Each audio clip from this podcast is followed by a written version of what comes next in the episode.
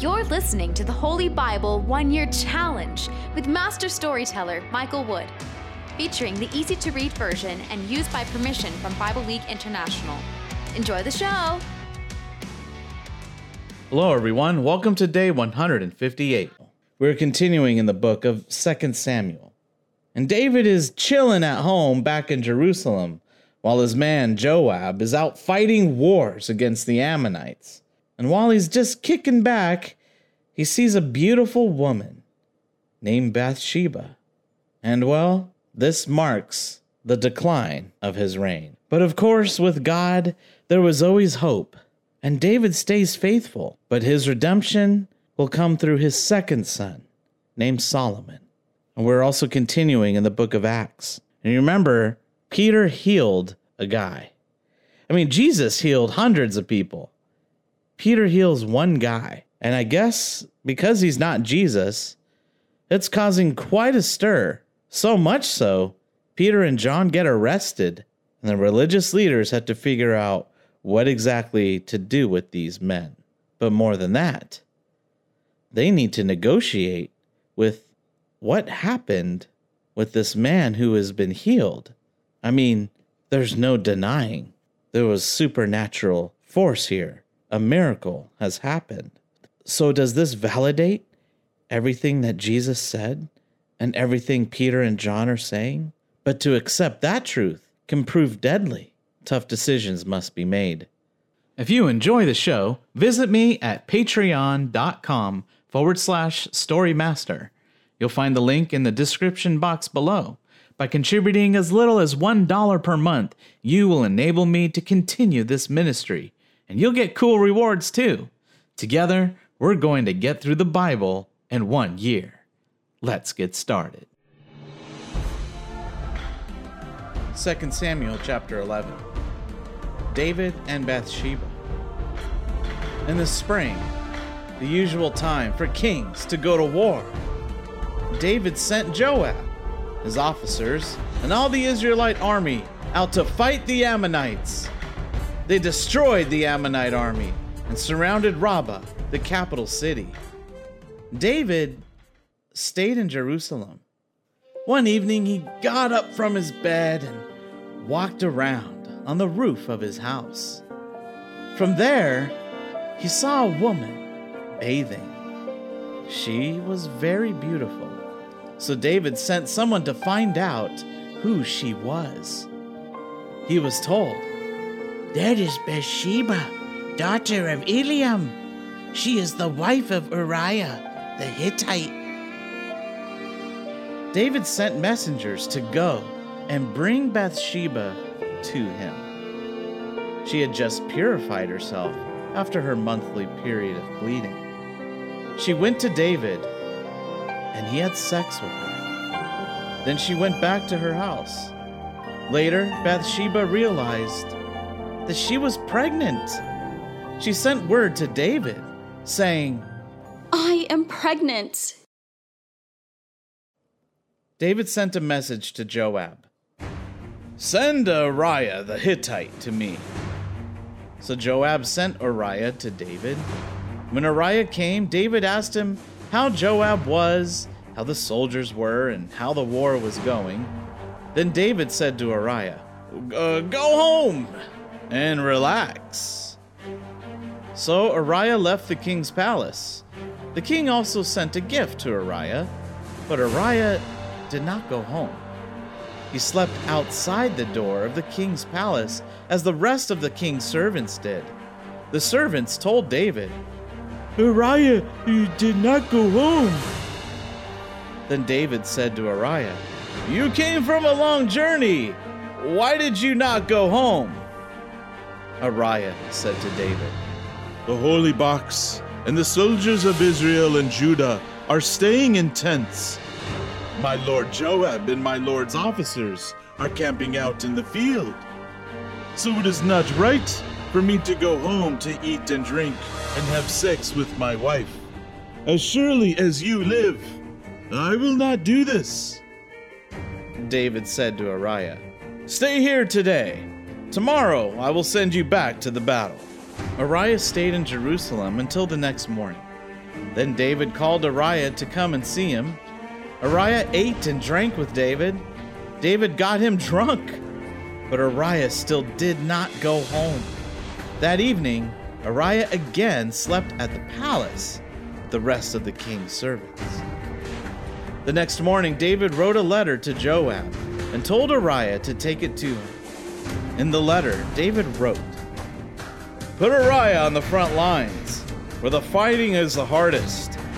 Then leave him there alone, and let him be killed in battle.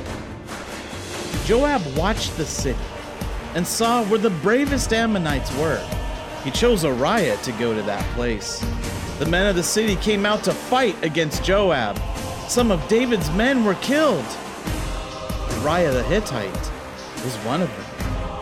Then Joab sent a report to David about the battle. He told the messenger, Tell the king everything that happened. But the king might get upset and ask, Why did Joab's army go up that close to the city to fight? Surely he knows that there are men on the city walls who can shoot arrows down at his men.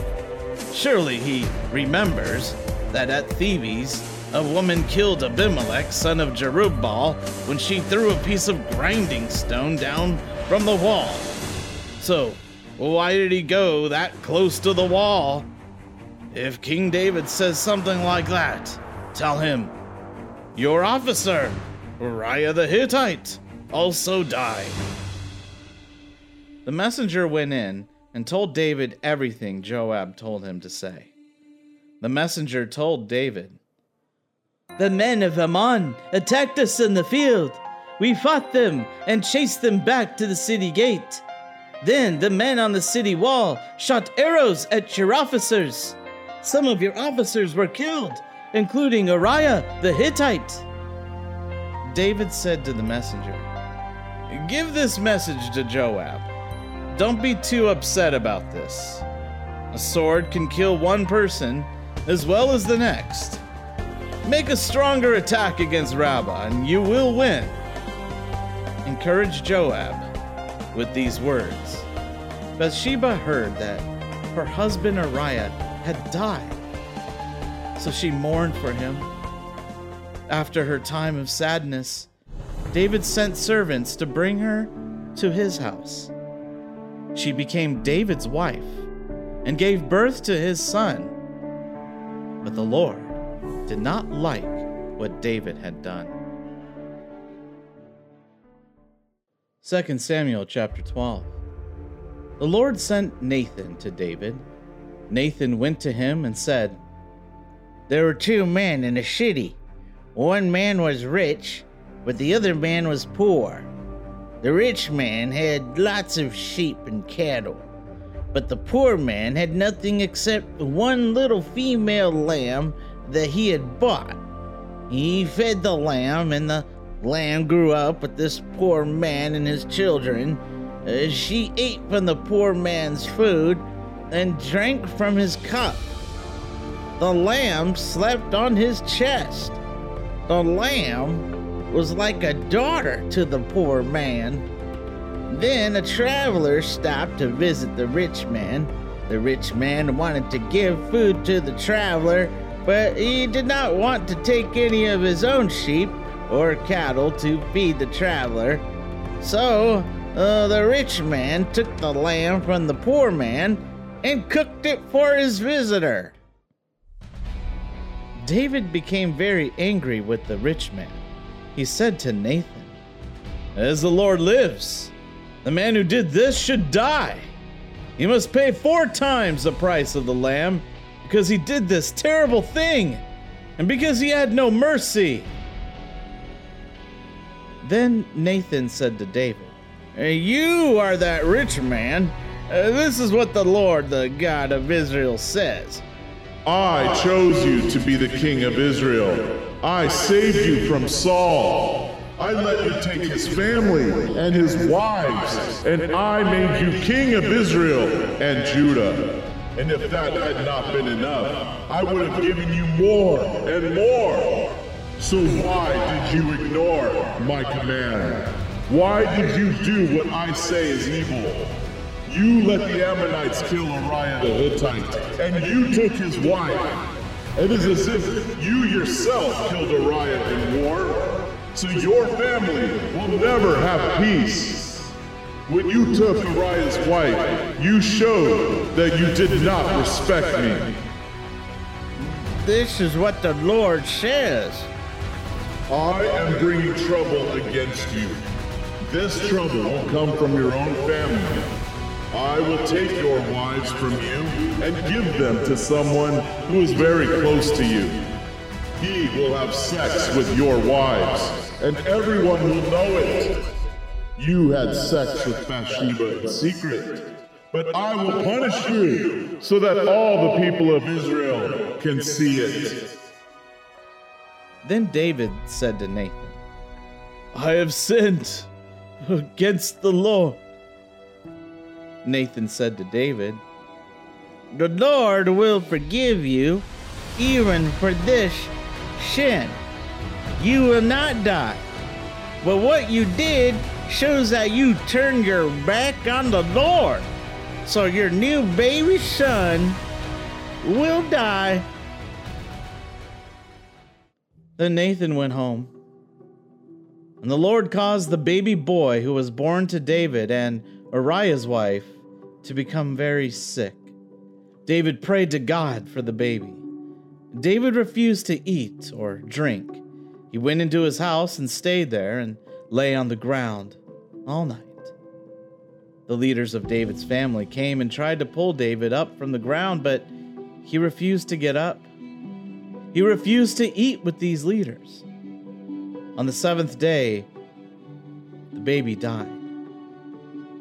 David's servants were afraid to tell him that the baby was dead. They said, Look, we tried to talk to David while the baby was alive, but he refused to listen to us. If we tell David that the baby is dead, he might do something bad to himself. David saw his servants whispering and knew that the baby was dead. So David asked his servants, Is the baby dead? The servants answered, Yes, he, he is dead.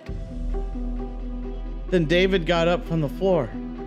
He washed himself, changed his clothes, and got dressed. Then he went into the Lord's house to worship.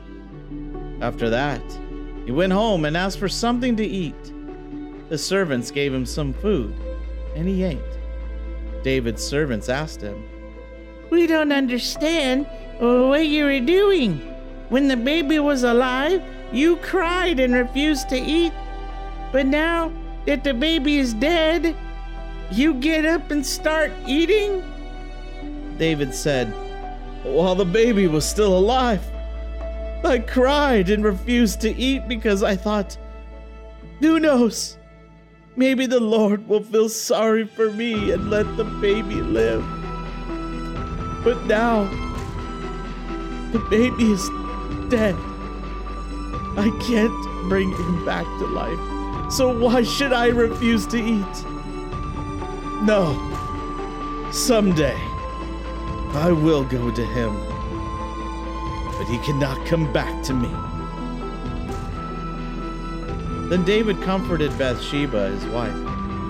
He had sex with her. She became pregnant again. She had another son, and she named the boy Solomon. The Lord loved Solomon and sent word for Nathan the prophet to give Solomon the name Jedidiah. So Nathan did this for the Lord.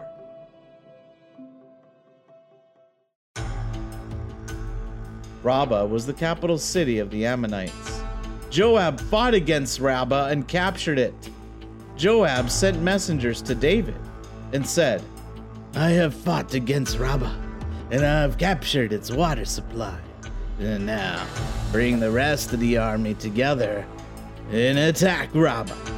But capture the city before I do, or else it will be called by my name. So David gathered all the soldiers and went to Rabbah. He fought against Rabbah and captured the city. David took the crown off their king's head. The crown weighed about 35 kilograms. It was made of gold and had precious stones on it. His men put the crown on David's head. David also took many other valuable things out of the city. David also brought out the people of the city of Rabbah and made them work with saws, iron picks, and axes. He also put them to work making bricks. This is what he did with the people in all the Ammonite towns. Then David and the army went back to Jerusalem. Acts chapter 4, verses 1 to 22. While Peter and John were speaking to the people, some Jewish leaders suddenly showed up. There were some priests, the captain of the temple police, and some Sadducees. They were upset because of what Peter and John were teaching the people. By telling people about Jesus, the apostles were teaching that people will rise from death they arrested Peter and John and put them in jail. It was already late afternoon, so they kept them in jail until the next day. But many of the people who heard the apostles believed what they said. There were now about 5,000 men in the group of believers. The next day, the rulers, older leaders, and teachers of the law met in Jerusalem. Annas, the high priest, Caiaphas, John, and Alexander were there. Everyone from the high priest's family was there. They made Peter and John stand in front of everyone there. They kept asking them, How did you make this man well? What power did you use? By whose authority did you do this? Then Peter was filled with the Holy Spirit and said to them, Rulers of the people and you older leaders, are you questioning us today about what we did to help this man? Are you asking us what made him well? We want all of you and all the people of Israel to know that this man was made well by the power of Jesus Christ from Nazareth. You nailed Jesus to a cross, but God raised him from death this man was lame, but he is now well. He is able to stand here before you because of the power of Jesus. Jesus is the stone that you builders thought was useless. But this stone has become the cornerstone. Jesus is the only one who can save people his name is the only power in the world that has been given to save anyone. We must be saved through him. The leaders understood that Peter and John had no special training or education, but they also saw that they were not afraid to speak. So the leaders were amazed. They also realized that Peter and John had been with Jesus, and they saw the man who had been healed standing there with the apostles. So there was nothing they could say in reply. The leaders told them to leave the council meeting. Then the leaders talked to each other about what they should do. They said, What shall we do with these men? Everyone in Jerusalem knows about the miracle they did as a sign from God it's too obvious. We can't say it didn't happen, but we must make them afraid to talk to anyone again using that name. Then this problem will not spread among the people. So they called Peter and John in again. They told the apostles not to say anything or to teach anything in the name of Jesus. But Peter and John answered them, What do you think is right? What would God want? Should we obey you or God? We cannot be quiet. We must tell people about what we have seen and heard. the leaders cannot find a way to punish the apostles because all the people were praising God for what had been done. This miracle was a sign from God. The man who was healed was more than 40 years old. So they warned the apostles again and let them go free. Psalm chapter 71, verses 1 through 8. Lord, I depend on you for protection. Don't let me be disappointed. You always do what is right. So come and save me. Listen to me and save me. Be my rock, my place of safety. Be my fortress and protect me. You are my rock and my protection. My God, save me from wicked people. Save me from cruel, evil people. Lord God, you are my hope. I have trusted in you since I was a young boy. I depended on you even before I was born. I relied on you even in my mother's womb. I have always prayed to you. Many people see my life as a warning of danger, but you have been my strong shelter. I never stop praising you. All day long, I tell people how wonderful you are.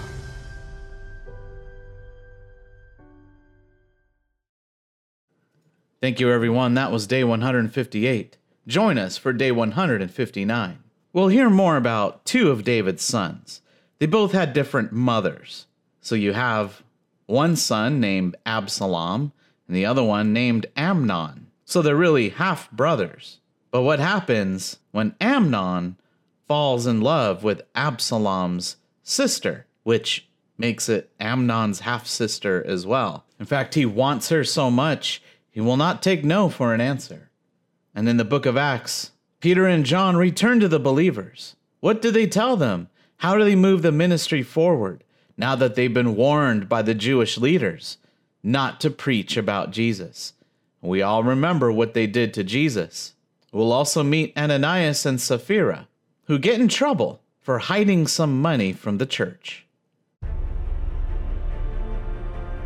We hope you enjoyed today's verses. Be sure to leave us a positive review and to share this podcast with your friends and family. Please join us for the next episode as we experience the Bible in one year.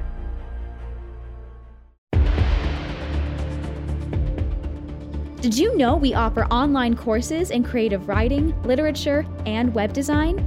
Visit us at storymaster.online to learn more.